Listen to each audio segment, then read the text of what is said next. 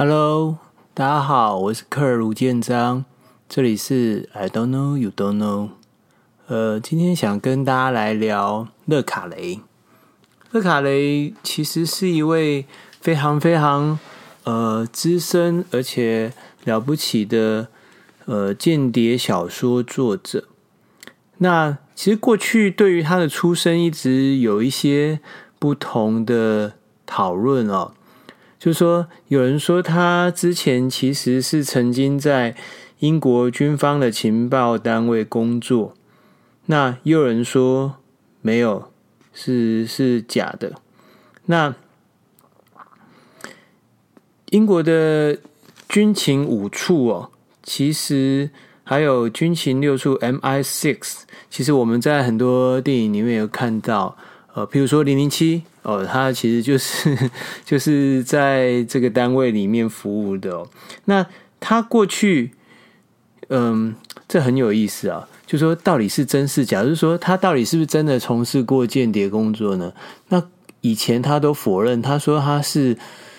做的是文书工作，他他其实没有真的参与所谓的情报工作。但你知道吗？多年后。他承认了，其实，其实他就是曾经真正的间谍，而且他负责处理的是东柏林啊，你知道，就是在冷战时期的东柏林，他在等于世界呃冲突美俄冲突最严重的地方担任情报工作，那所以他在嗯。最最早的一九六三年，他写《冷战谍魂》哦。他写《冷战谍魂》，其实也就是我觉得算是让他非常呃大为被世界所认识的这个推理小说。他在出版这本书的时候，其实还要经过呃当时候的军情六处的同意哦。好，那经过审核之后，认为没有。没有泄露机密的问题，所以才让他出版。结果出版之后非常的受欢迎，但是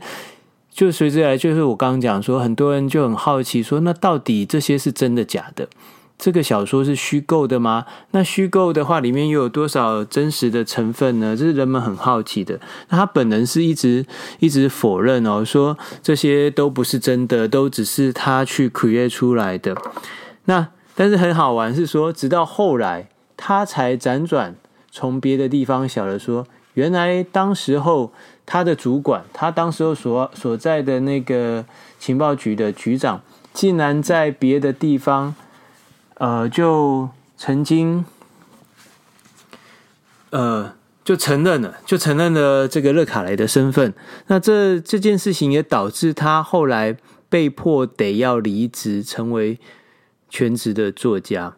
那这件事情其实我后来看到的时候觉得很好玩。他说，就是他一直都在否认，一直否认，就没有想到是他的主管竟然就承认他的身份，导致他后来只好只好就是离开他的工作。那我我觉得这其实是蛮蛮有意思的，因为他这跟《冷战谍魂》呃这本书里面间谍的状况是一模一样哦。就是他，他被出卖的是自己人哦，不是敌人，也不是自己，而是自己人。好，我先来聊一下《冷战谍魂》哦，因为我等于经过了二十年之后，我又重读。那其实距离他被写出来的时间，老实讲，呃，也已经经你看嘛，一九。六三年，而现在是二零二零年，等于是五十七年前，将近六十年前哦，非常好玩。因为我我之前看的版本就是比较早嘛，哦，等于是大概是两千年那时候出的。那时候其实他并没有放进乐卡雷，他后来对于这一本书的想法，所以他后来啊，在五十年之后。他在二零一三年，就等于是一九六三年出版嘛，然后五十年之后，在二零一三年，他其实他经过五十年之后，他有去写，他有去写说，呃，他在这整件事情的过程，因为他之前写小说是用的是假名哦，然后情报局也都先审核过，那他们经过反省，就是说，他说情报局经过反省之后呢，核可了《冷战谍魂》哦，让他出版。那其实老实说啊，呃，这过程里面呢，也有非常多。我觉得也可以让我们除了看这本小说之外，也去看这个创作者的故事。其实他还是很热爱他原本的工作，他并不想离开。可是，可是他没有想到，呃，当纽约的媒体在访问他的时候，他一直说啊，没有，他是一个，他这只是他的虚构。结果竟然是被情报局长通报，美国中情局长说，哦，其实热卡雷就是他的。部下，然后甚至他等于是所有人都看着他在说谎，而他没有想到他的谎言，他被迫说的谎言是被自己的主管给出卖的时候，其实他心里头是感受到很大的痛苦的。那无独有偶是说，我刚刚讲《冷战谍魂》其实非常有趣哦，他的主角啊，他主角是 叫做利马斯。啊，利马斯其实曾经是呃英国情报局在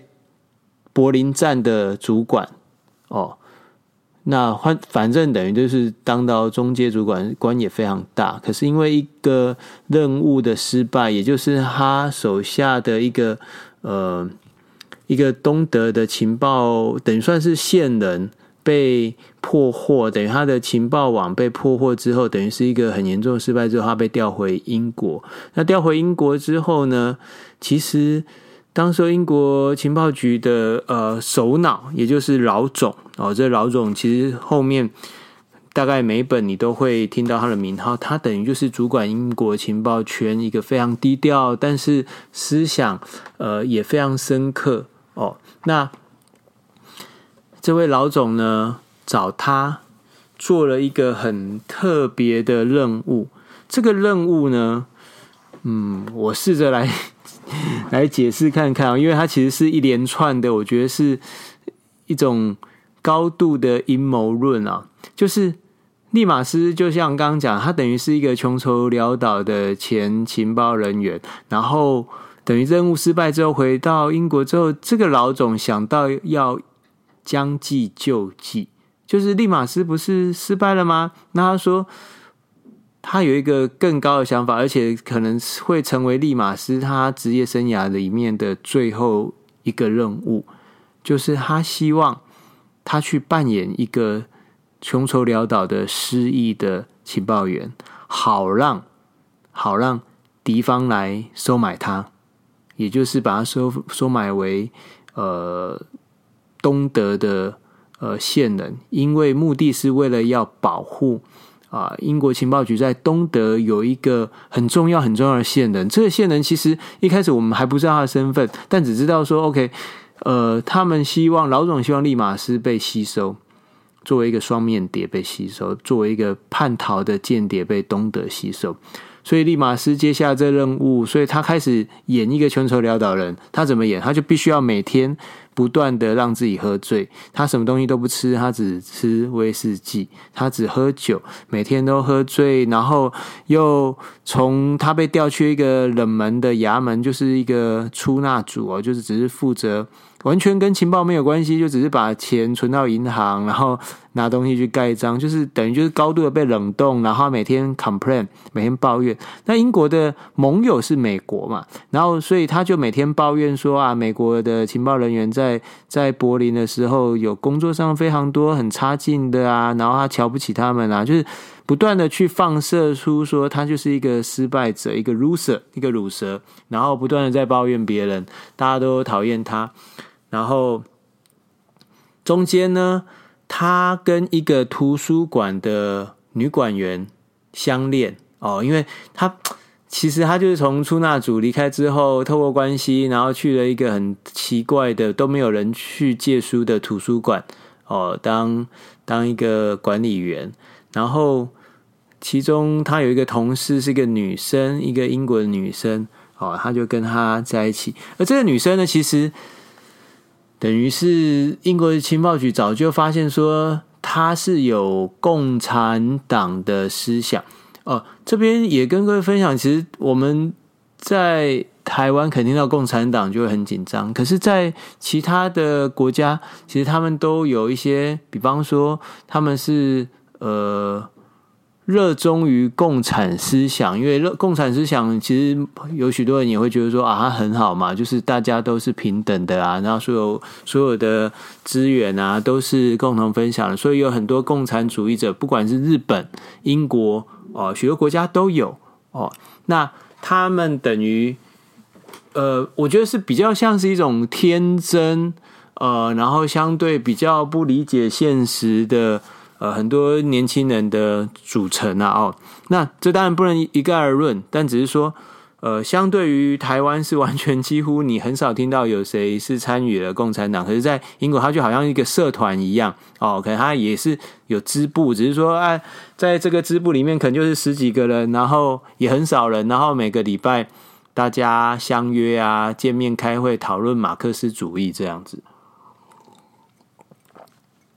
简单说起来，其实台湾以前也有，只是后来因为白色恐怖啊，这些读书会的成员都被抓起来关，所以人们一听到共产党就很害怕。那当然，在英国他们比较少这些事情，那美国其实也有，所以也才会有后来的什么麦卡锡主义啊，哦，他他去抓很多国内的人，然后用莫须有的罪名说，哦，他们就是同情共产党啊，这样的方式去去。等于是，我觉得也是算构陷人家啊，去假造莫须有的罪名。OK，好，那很很有意思的是说，这个利马斯呢，他后来果然被注意到了。他被谁注意到呢？他被东德的情报人员注意到。然后里面呢，很好玩哦，就是他走在公园，然后就会有人来跟踪他。然后他偶然的，呃，掉了个东西哦。对方为了搭讪他，就说啊，你的东西掉在这。其实梦程度也是他故意留在那，好让对方可以跟上，而且对他早就知道对方会跟踪他。然后中间呢，他们还要创造说，哦，他真的很穷愁潦倒，所以他去杂货店买东西的时候赊账，然后赊账的过程，老板不让他赊，所以他就动手打人家。其实这也是他设定好，就是他要被抓进去关。哦，因为一个人的穷愁潦倒，可能喝醉啊，然后每天每天胡说八道就算了，就是要创造出说他已经非常的绝望，然后非常的不知道如何是好，所以他们设定是让他去监狱里头关，而连去监狱里头关都是设定好的，就是要让他去攻击一个呃杂货店的老板。那果然他就被送进监狱，然后进监狱之后，诶，他们也不能保护他哦。监狱有属于监狱的一些，你知道丛林法则嘛？所以也会有人想要伤害他、欺负他，然后他们也不能用官方的力量去保护他，因为你不知道监狱里头会不会有人把这个线索给带出去嘛？所以 OK，他在监狱里面就也要跟别人打架，也要小心被伤害，然后他也会去伤害别人。总之呢，他就是呃，充分的扮演了这样一个情报员，一个一个一个。被放逐，一个被拒绝，然后觉得已经没有用的潦倒的情报员，果然他就被吸收了。哦，他就被一开始是先给他一个假护照啊，带到国外去，带到荷兰，后来又带到东柏林去，带到东德去。那这个等于是一个阴谋啊，就是要让他呃。从他的口中，而且用他的方式去指涉，呃，东德的柏林的情报首脑，其实被这边到底应该怎么说？就是说，好，有一个人呢，叫做费德勒，他其实是东德的。呃，情报局的副手，那他的主管叫穆恩特。那费德勒跟穆恩特其实长期的不和，那不和来自于说，呃，费德勒他是个犹太人。而穆恩特其实你知道，德国就是有所谓的旧的那种纳粹思想的人，纳粹遗毒。可是他在呃苏联进来之后，他他 survive，他成为东德的情报首长。哦，那但他的副手，他的他的副手费德勒是个犹太人，可是等于是这个穆恩特还是一直在歧视。或者瞧不起这个费德勒，那费德勒也晓得，所以两个有点水火不容。那他英国情报局的思思考，就是希望说费德勒来吸收我们这个利马斯，然后借利马斯的嘴，因为我们刚不是讲利马斯后来的工作是去做出纳，负责去把一些票啊、钱啊存进银行，而这些银行呢，它可能遍布在全欧洲。哦，可能在瑞士，可能在。丹麦可能在瑞典，他去存一笔钱，存好几笔钱，那这些其实看起来好像没什么，其实到后来你就发现说，哎，其实这交织成一张网，为什么呢？他们想要去保护这个穆恩特，你这边一定会觉得什么听不懂，很奇怪，英国情报局为什么要去保护东德的情报局的首脑穆恩特呢？好，你先把这个疑问放在心上。那穆恩特有一个等于是他的敌人，工作上的敌人叫做费德勒。费德勒呢，吸收了这位利马斯，然后把他带到了东德，那对他开始展开审问，等于就是对一个敌方的间谍的审问，想要从他身上得到情报。那利马斯他一样，每天继续喝醉，每天那边讲他以前工作的情形，然后最后费德勒。好像也变成了他的朋友，好像真正的朋友一样哦。因为他说你在英国已经被通缉了哦，因为你叛逃嘛，你就是一个叛逃的间谍，已经被通缉了啊。然后你只能来到这，然后我会保护你，我就是你真正的朋友。费德勒这样告诉这个利马斯，然后费德勒甚至在最后跟利马斯说，他本来一直在怀疑。甚至他怀疑将近十年了，可是，可是，嗯、他终于得到一个线索，而这线索是利马斯不经意的透露出来的。利马斯说：“到底是什么？”他说：“就是我的主管穆恩特，他一直怀疑他被西方所吸收，他一直怀疑他被英国军情局所吸收，然后。”利马斯说：“不可能啊！你记得吗？我之前是你呃英国情报局在柏林站的主管。如果利马斯利马斯说，如果连我都不知道穆恩特被我们吸收了，那穆恩特怎么可能会是我们吸收的一个双面谍呢？因为我负责的是柏林的事务啊。那等于穆恩特就是在他。”的工作范围内就在他的辖呢，也是他主要要对抗的人。他说：“怎么可能？我要对抗的是一个已经被我们吸收的。”然后这个费德勒就说：“没有，根据你提供给我们说，你几月几号到到瑞士、到丹麦这些时间点，都跟呃这个穆恩特去出差到当地的时间相吻合，几乎就是你去存完钱哦，这个穆恩特就去把钱领出来。”你知道，就是所谓双面谍，通常你一定是收买他是用金钱嘛？哦，就是穆恩特继续在东德从事他原本的东德的情报工作，可是他会出国啊，可能就有一些访问啊、开会啊。那他说：“哎，这个这些行程呢，跟利马斯去存款这行程是一样的，所以这证明了他一直在怀疑穆恩特哦。”是个是个双面谍，那利马斯就被等于就变成是一个指涉啊，指控这个穆恩特的一个重要的证人，所以东德呢就马上办了一个人民法庭要来审判这个穆恩特。那费德勒也在法庭上啊，就是指证啊，说你看这个利马斯他到现在都还在否认，他不认为，他不相信，他不相信穆恩特是。这位东德的呃情报首长也是已经被英国情报局给吸收了，可是就因为这样一个人，这样一个不相信的人，他提出来的情报才更显得珍贵，才更显得正确。哦，所以我觉得这是一个非常高干的事情啊！为什么呢？因为因为后来这个审判呢，到最后突然有一个急转直下的变化，就是，哎，这个莫恩特他传一个证人，啊，证人是谁？这证人是是一个女生，叫丽子。这丽子是谁？其实就是刚刚我讲说，这利马斯在图书馆的时候认识到了一个女图书馆员，后来他们两位有同居，然后那密码师也在呃打伤了这个杂货店的那个老板之后呢，入狱嘛，然后就跟这女生断了往来，然后出狱之后就直接直接被吸收就带出国了，所以后来等于就失去联络。然后他们传这个例子来，是因为他说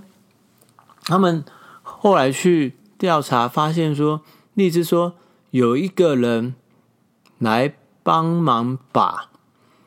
呃利马斯他租的房子的房租都付清了，付了三个月，然后还私底下汇了一笔钱给利兹。那你想那个人是谁？那个人是英国情报局的人，所以在这边就暴露了什么？就是暴露了说，利马斯所有的行为都是由英国情报局所策划的，所以他才会来善后，所以他才会付一笔钱，类似安家费给这个女生丽兹。然后这也证明了，哦，利马斯的被吸收其实是一个英国情报局的计谋。那在这边，费德勒就惨了，因为他是拿这个利马斯好来对抗穆恩特的，就没想到被倒打一把，所以费德勒就被抓啦。那利马斯呢，也被抓咯，跟利兹关在一起。结果故事到这边，突然有一个急转直下，突然间他们被放出来了哦，然后说请他们立刻开着车冲向柏林围墙，然后在。午夜十二点的时候，爬上墙，好爬到西柏林去哦。这是穆恩特能够做的事。那在开车过程里面，这个荔枝一直搞不懂，一直很好奇，一直追问。那作者其实等于也是借由荔枝的口，才让我们晓得说到底发生什么事。原来穆恩特是真的被吸收了，但是因为他被吸收之后呢，呃，总是经过好几次的任务之后，人们开始怀疑到他身上，所以，所以，呃，英国情报局的主管老总想出这个方法，就是我假装一个，等于是计中计啊，就是假装我我派一个人去让你们吸收，好去指控他，结果一事机又败露了。哦，费德勒等于弄错了，费德勒弄错了，不就就强化了穆恩特的地位吗？强化穆恩特中党爱国的。地位了吗？所以利马斯等于也是一个被牺牲的间谍，他是真的被牺牲了。就利马斯就在爬上柏林围墙要跨过去的时候，这个利兹被开枪射中死亡，掉下来的时候，他也打定主意，他就他有机会，他可以跳到西柏林那边去，结果他没有，他跳到东德这边，然后下来就被砰砰砰就开枪杀死了。就是嗯。他就是一个等于被使用完、利用完的一个棋子哦。然后你看到这边的时候，其实整个人心里头是会非常难受的，因为就像我一开始讲，穆恩特其实是一个我们可以用现代的价值观来看，他是一个不好的人，他是一个纳粹哦，他是一个种族歧视者，而且他非常冷酷。那但是英国情报局，呃，因为他可以提供的情报是。很很好的，所以英国情报局为了保护这个资产，尽管知道这个人不是一个好人，哦，他们反而牺牲了一个好人，就是利马斯还有利兹，好去保护这样一个坏人，好让他们可以继续得到很好的情报。你看，在这边就会有一种，那我们价值观是被颠覆了，就是我们通常觉得好人应该就跟好人在一起，可是如果今天一个好人，他为了大局。他去使用，他去利用一个坏人，他甚至为了保护这个坏人，这个很重要的、很宝贵的情报资产，他反而牺牲其他的好人。你说这是不是会让你对于所谓的正义与邪恶，还有什么是好人的一方，感到开始有一种怀疑呢？那我觉得，当时候勒卡雷其实梦程度他就在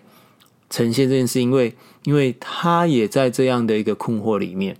哦，那更别提说这件事情拉长超过了半世纪之之后，你回头来看，你更会觉得说，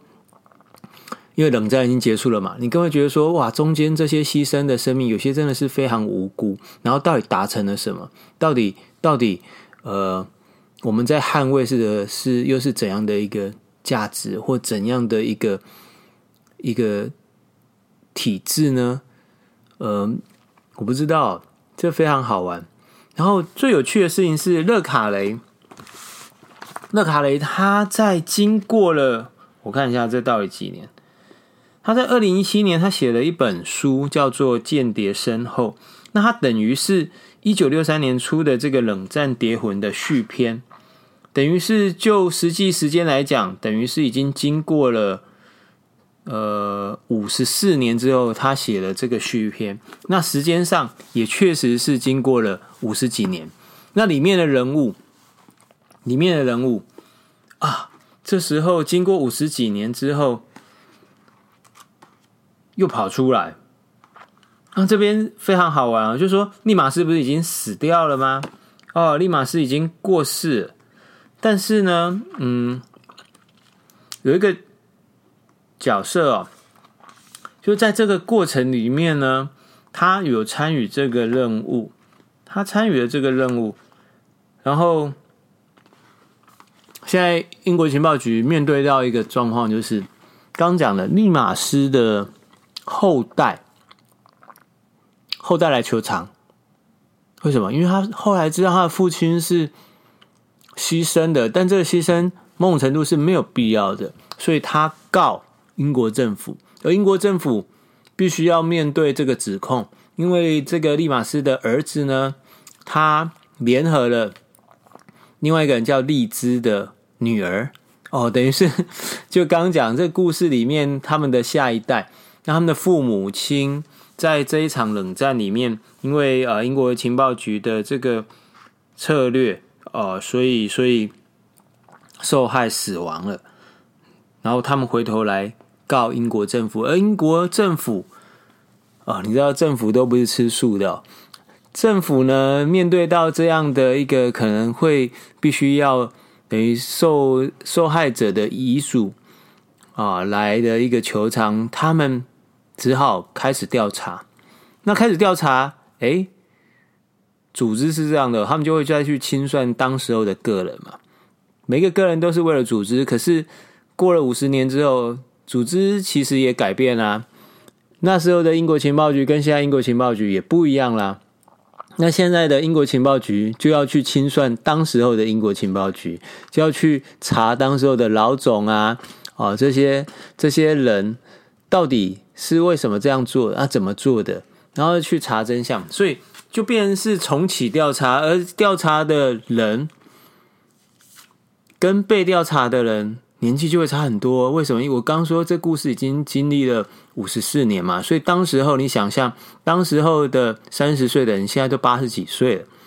当时候的这些情报，你现在如果还活着，都八十几岁，所以故事其实就发生在说，所以间谍身后就是去调查里面其中的一个情报员，那他是在这过程里面，其实等于是借由他的口哦。去讲到底当时候发生什么事，可是这个过程呢，嗯，你看到你会看到说，个人他在面对组织现在的一个追杀、追讨的时候，他也要保护自己，然后你就会看到说，哦，他开始讲出他他们之前啊，你知道，就是其实也会也是会有一些便宜行事啊，然后也会有一些为了规避。嗯，内部的审查，然后他们设计的很多安全屋啊，然后或者他们的经费预算啊，都在秘密的方式底下，某种程度也就是违法的状况底下被使用，然后呃，现在一一一个一个都被揭露出来，那就会觉得说，哇，虽然时间拉长了，好像那些残酷的事情离离眼前很远了，可是也因为这样，你会更觉得残酷。为什么？当初所有人这样壮烈努力在维护的组织，而如今是在追杀、正在追索你，然后甚至会会去控告你，甚至会让你入狱。那你到底当时候是为谁辛苦为谁忙？然后所有的个人在这里面看起来都是如此的渺小无助。虽然你他们都是很杰出的人才，然后想出非常多特别的计谋哦，好去伤害人、伤害另外一个阵营。可是不管哪一个阵营的个人，到最后好像都是一场空。他们的人生都被搞得一团糟，几乎每一个都有离婚。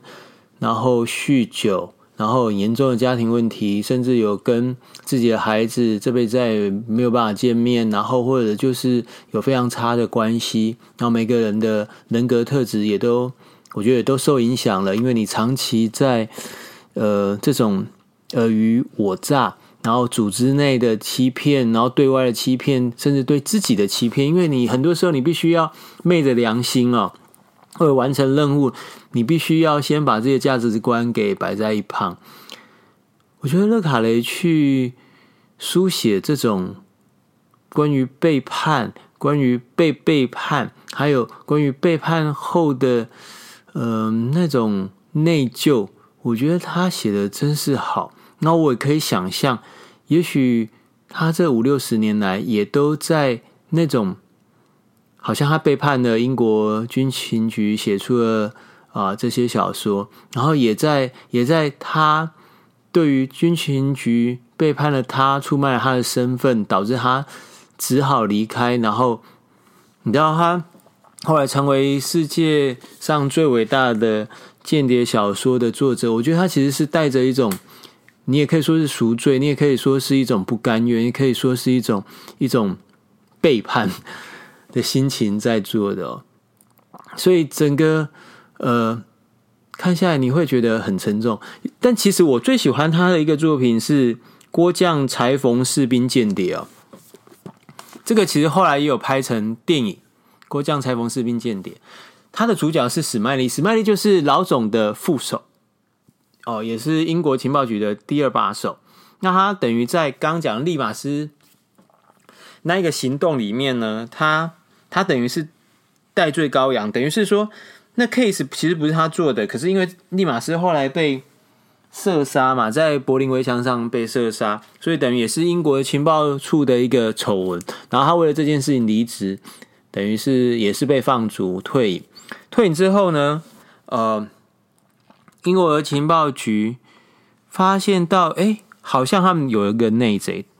这很好玩，就是说，东德情报处有一个首脑是内贼，那英国情报局也有一个内贼，而且一定是很高阶的，因为他知道他泄露了太多的机密了，然后因此不知道是谁，然后史麦利被找回来要找这个人，那他已经把那范围缩小到，嗯，有四个关键性的人物，但是他。他他不能直接讲说是谁吗？然后他用各种方式去测试，所以他给他给这四个人呢，用四个代号叫做郭将、裁缝、士兵、间谍，不知道哪一个会是啊？就是